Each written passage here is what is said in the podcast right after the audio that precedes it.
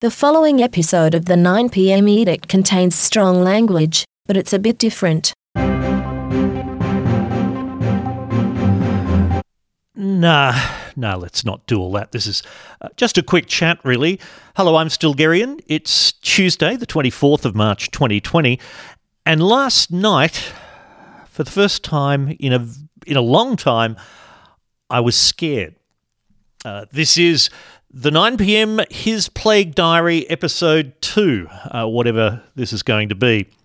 So, yeah, on Sunday, uh, as you know, I did the usual big, complicated podcast with a with a bunch of news clips and lots of shouting and lots of swearing, and that got posted at what nearly nearly 10 p.m. Uh, I'd been in the media making zone all through the afternoon and the evening, not the usual Sunday night zone most of you would probably have been in, I'm guessing. And while I'd been doing that, as you know, the announcements had been trickling out from Prime Minister Scott Morrison and state and territory leaders. Uh, and then Monday morning, we saw in more detail what was going on with this coronavirus lockdown. And then from 10 a.m. Monday, I started watching Parliament as all the emergency laws uh, were debated. And it really hit me how sombre the mood was. Uh, I saw the MPs scattered around the chamber, spaced one and a half metres apart, with the rest having to watch from outside. Everyone looked tired. Uh, I gather they'd been working across the weekend. Even Scott Morrison sounded less cocky. Thank you, Mr. Speaker. We have much to do today, but I wish to begin by seeking leave to make a ministerial statement. No, the Prime Minister can just Thank he, you. he can just Mr. make the Speaker. statement. He doesn't need leave. We gather today at a time of great challenge for our nation and indeed the world. We are a strong nation and a strong people. But in the months ahead, this will put us all to the test. At no time like this since the Second World War. But together, Australia, we are up to this challenge. The coronavirus that is sweeping the world will continue to change the way we live. But we must not allow it to change who we are as Australians. I know, we all know, that Australians are very concerned at this difficult time. It is the understandable fear of the unknown. And there is much that is not known about the coronavirus. But we must not let that fear overtake us. We must focus instead on what we do know, what we can control. Okay, so it's not exactly we will fight them on the beaches, but it was starting to sound like the reality was finally hitting him. Finally. well, he he did try something a bit Churchillian. I don't think it came across. So we summon the spirit of the Anzacs, of our Great Depression generation, of those who built the Snowy, of those who won the Great Peace of the Second World War and defended Australia. That is our legacy that we draw on at this time. Albo too, uh, Anthony Albanese, I mean Labor's leader, he went a lot more personal in his opening speech. We must listen to our smartest minds, our scientists, our doctors, our immunologists. Now is the time to listen, to learn, and to act without delay. This is about people's lives and then, of course, consequentially, their livelihoods, particularly the lives of many of our vulnerable people, our parents and grandparents, the disadvantaged, and the first Australians. We owe them our best. It's pretty hard to self isolate if you're homeless. Now, I said Albo uh, got personal. Uh, Labor's Chris Bowen went way, way more personal in uh, his speech. This is this hits you. The final point I'll make is, Mr Deputy Speaker, We all understand the seriousness of the task before the House, before the government, before the country. Member for Rankin referred to it. We feel the weight of history on our shoulders here. This has been often compared, including by myself, to the last big national health crisis facing our country, the pandemic of 1918 19, the Spanish flu as it was called in the day. And it's true, this is the biggest crisis since then. I know a little bit about the pandemic. It came in two waves. Australia got through the first wave pretty well.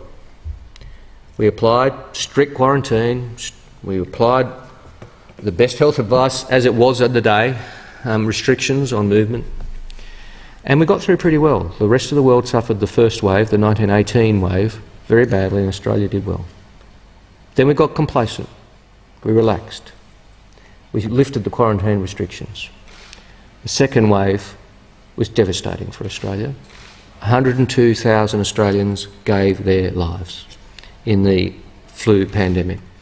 One of them, Mr Deputy Speaker, was my great grandmother, uh, Magdalene McAnally, who died at age 29, a couple of years, a few years after giving birth to my grandmother. Obviously, I never knew her. She died 50 years before I was born. I don't know what her personality was. I don't know what she felt about life. I don't know what she felt in her dying days. I have no idea. I have one photo of her, her wedding photo. It's all I know about my great grandmother. But I know this the impact was long lasting. 80 years after her death, as my grandmother was dying, and it was obvious to all, to her and to us, her children and grandchildren, that she was dying, we asked her, Where would you like to be buried, Nan? 80 years after the death of her mother, she said, Put me next to Mum, please. Which is exactly what we did. 80 years of grief that she went through, of not having really known her mother. She died, her mother died when she was an infant. 80 years later, we remedied that the best we could by burying her next to her mother, burying them together, reuniting them. May as few Australians as possible have to go through that in this public health crisis. Well, that's Chris Bowen. Uh, later up in the day, I watched a little video from uh, the UK's Channel 4. You may uh, have already seen this uh, because it's been shared quite a lot. I'm going to play it in full. It's only a couple of minutes. This is Professor Hugh Montgomery. He's director of the Institute for Human Health and Performance uh, at University College in London. Normal flu, if I get that, I'm going to infect on average about 1.3, 1.4 people, okay, if there was such a division. Yeah. And if those 1.3, 1.4 people gave it to the next lot, that's the second time it gets passed on. By the time that's happened 10 times, I've been responsible for about 14, 1 4 cases of flu. This coronavirus is very, very infectious, so every person passes it to three. Now, that doesn't sound like much of a difference, but if each of those three passes it to three, and that happens at 10 layers, I have been responsible for infecting 59,000 people. Now, I actually wasn't on top of that maths when you were doing that. Okay, It's that, that did come as a shock, yeah. Right. Now, most people are going to feel a bit pokey or not very pokey and be just fine, but they will have spread, a, spread it around. And a few will get sick at about day 10 of their illness. So they will need to come to a hospital. And when they're in a hospital, they will consume resources and time, and people will look after them quite rightly. And they will be monitored to see if they become really, really sick. Those people then come to an intensive care unit, and that's where, if you're critically ill, your life gets saved or not. And this is the issue. If we've got a limited resource, which we have, a limited number of ventilators, a limited number of doctors, a limited number of nurses, which is fine because we can't run ourselves with a huge excess capacity all the time. If we overwhelm that, we can't provide that service of caring for these people properly. This isn't the end of the world, is it? No, we've got to remember that this is, I'm not, not going to play it down. It's going to be ugly, it's going to be horrible for a large number of people, but it will be a small number of people who get properly sick, and a smaller percentage of those again that need to come to an intensive care unit. And we can save the lives of a large number of those people too. But please just remember that the best chance we can give for the people who do fall ill is if we've got enough beds and enough staff and enough kit to be able to be there for you. And if you are irresponsible enough to think that you don't mind if you get the flu, remember it's not about you, it's about everybody else. Uh, so yeah, share that one. There's a link, etc., etc. Spending days alone isn't exactly unusual for me. Uh, in fact, the last time I was more than 100 metres from where I'm sitting right now was Wednesday last week, six days ago. Uh, that's when I went shopping. Normally, though, if I need to get out, well, I go work in the library, except the libraries are shut. I had a quick drink, but no, the pubs and clubs are shut. I had a coffee. No, the, the restaurants and cafes all shut now. And then I remembered the empty shelves at the supermarket last week, people buying up canned beans and, and pasta. And then through yesterday and today, I started to see on Twitter more details of the deaths in Italy. The faces of the health workers who'd worked double shifts wearing uh, PPE, personal protective equipment, and the bruises it caused on their faces, the, the fatigue, the exhaustion in their eyes. Uh, I saw the stories of, of people, particularly in Italy, over 65 who'd surrendered their ventilators so others could survive. One of them, a, a priest who's, who's now, of course, dead. And quite frankly, 65 doesn't feel all that far in the future for me, and maybe not for you when you, you stop to think about how the years start speeding by. So, yeah, all these, all these things started to hit me, and I was scared.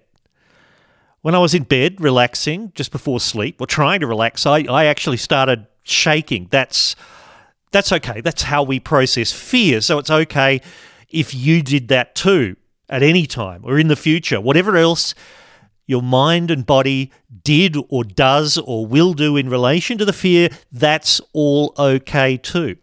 Or maybe for you, the fear is yeah, yet to come, a long way down the track. It's very early days yet. I sometimes I sometimes warn people about wallowing in the endless stream of news uh, uh, during crises like terrorist attacks and accidents and so on, because it's unhealthy. It's unhealthy for you, it's unhealthy for society. They usually only last a few days. This COVID 19 thing will be a thing for months. It will fuck with your head. Now, this is just a brain dump, but I do spend most of my time indoors, and it's sometimes my job to absorb the news 24 7. Those two things are probably. Probably help explain a bit the way I am, but there are other things there, of course. But my advice is to choose, say, two main sources of information about the coronavirus and, and limit yourself to them. Now, one potential mix, and this is kind of, well, not how I'm doing it, but it's a way of doing it. ABC News has a daily podcast called Coronacast. It's only 10 minutes, and that'll give you a science update and the best kind of knowledge we have about coronavirus without going too deep. And then pick, uh, and then pick I suppose one of the live feeds, the so-called, you know, you see them scrolling past. ABC has one. The the nine mastheads, uh, the Herald and Sydney Morning Herald and, and the Age have one. The Guardian has one. There's there's others around too, but only skim it once or twice a day. Don't just sit there hitting refresh. Now I know the Sydney Morning Herald has an email newsletter. That sounds like a good way of doing it. I haven't checked it out.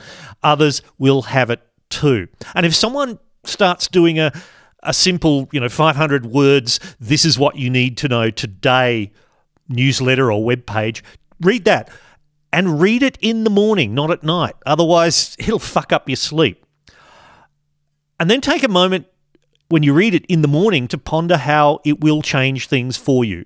You don't need to see it the night before. Nothing you can do at like 11 o'clock at night is going to change what happens tomorrow. Get some sleep read it in the morning, ponder how it changes things for you, and then just get on with your day, which might potentially have some new things in it, but you know, That's life. Seriously, if you watch the rise and fall of every wave in this, you'll go crazy. Rolling news is addictive. It, it contains each hour just enough new info to keep you hooked.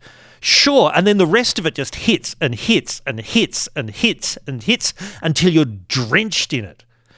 No, ignore it. Focus not on the every individual wave. Look at the tides. Look at the seasons. Focus on the horizon. If you're new to spending days at a time indoors, you may be tempted to put on the rolling news or talk radio. Just don't. Put on music or nothing at all and listen to birds if you have birds in your area. And stick to your twice daily update. You can always catch up with stories online if you need to know more.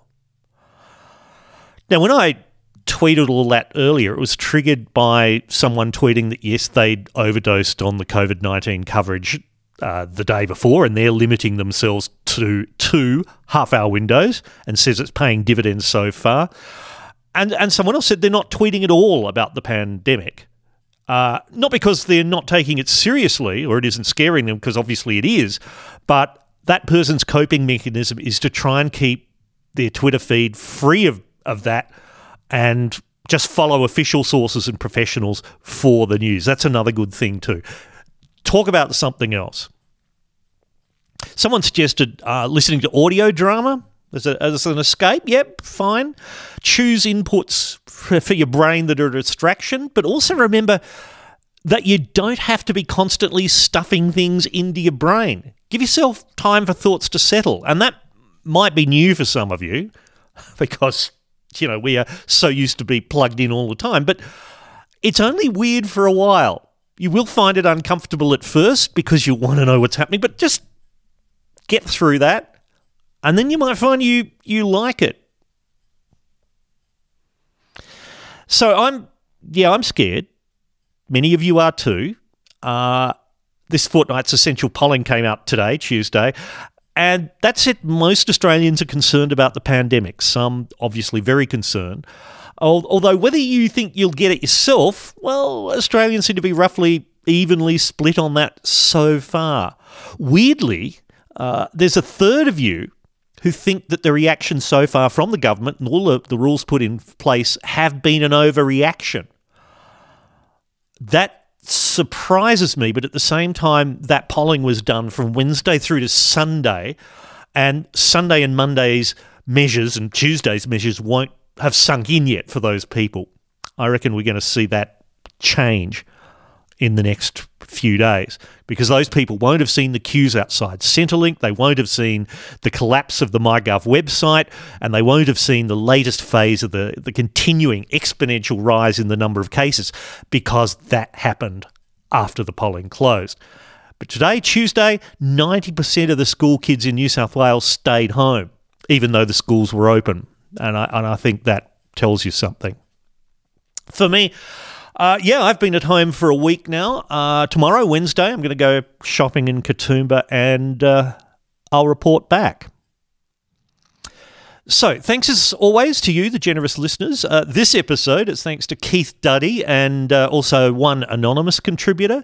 If you'd like to join them, and yeah, I know you've got a lot on your plate right now, probably, but if if you'd like to join them, please go to stilgherrian.com slash tip. Well, that's all the edict for now. Uh, this will definitely not be a daily diary, far from it. Uh, but I will pop back from time to time with comments and thoughts uh, as they occur to me, and quite frankly, as I need to get them out of my system. This is uh, this is probably a bit therapeutic for me. You you probably have your own ways of of getting rid of the tension. Uh, please feel free to send me your own thoughts too. Um, if you like, record a quick bit of audio on your phone and, and send that in uh, it'd be great to know your name or pseudonym and where you're from uh, to give it some context. Uh, my contact details are on the website. Uh, until next time, I'm Stilgherrian. Uh, wash your hands and think of others.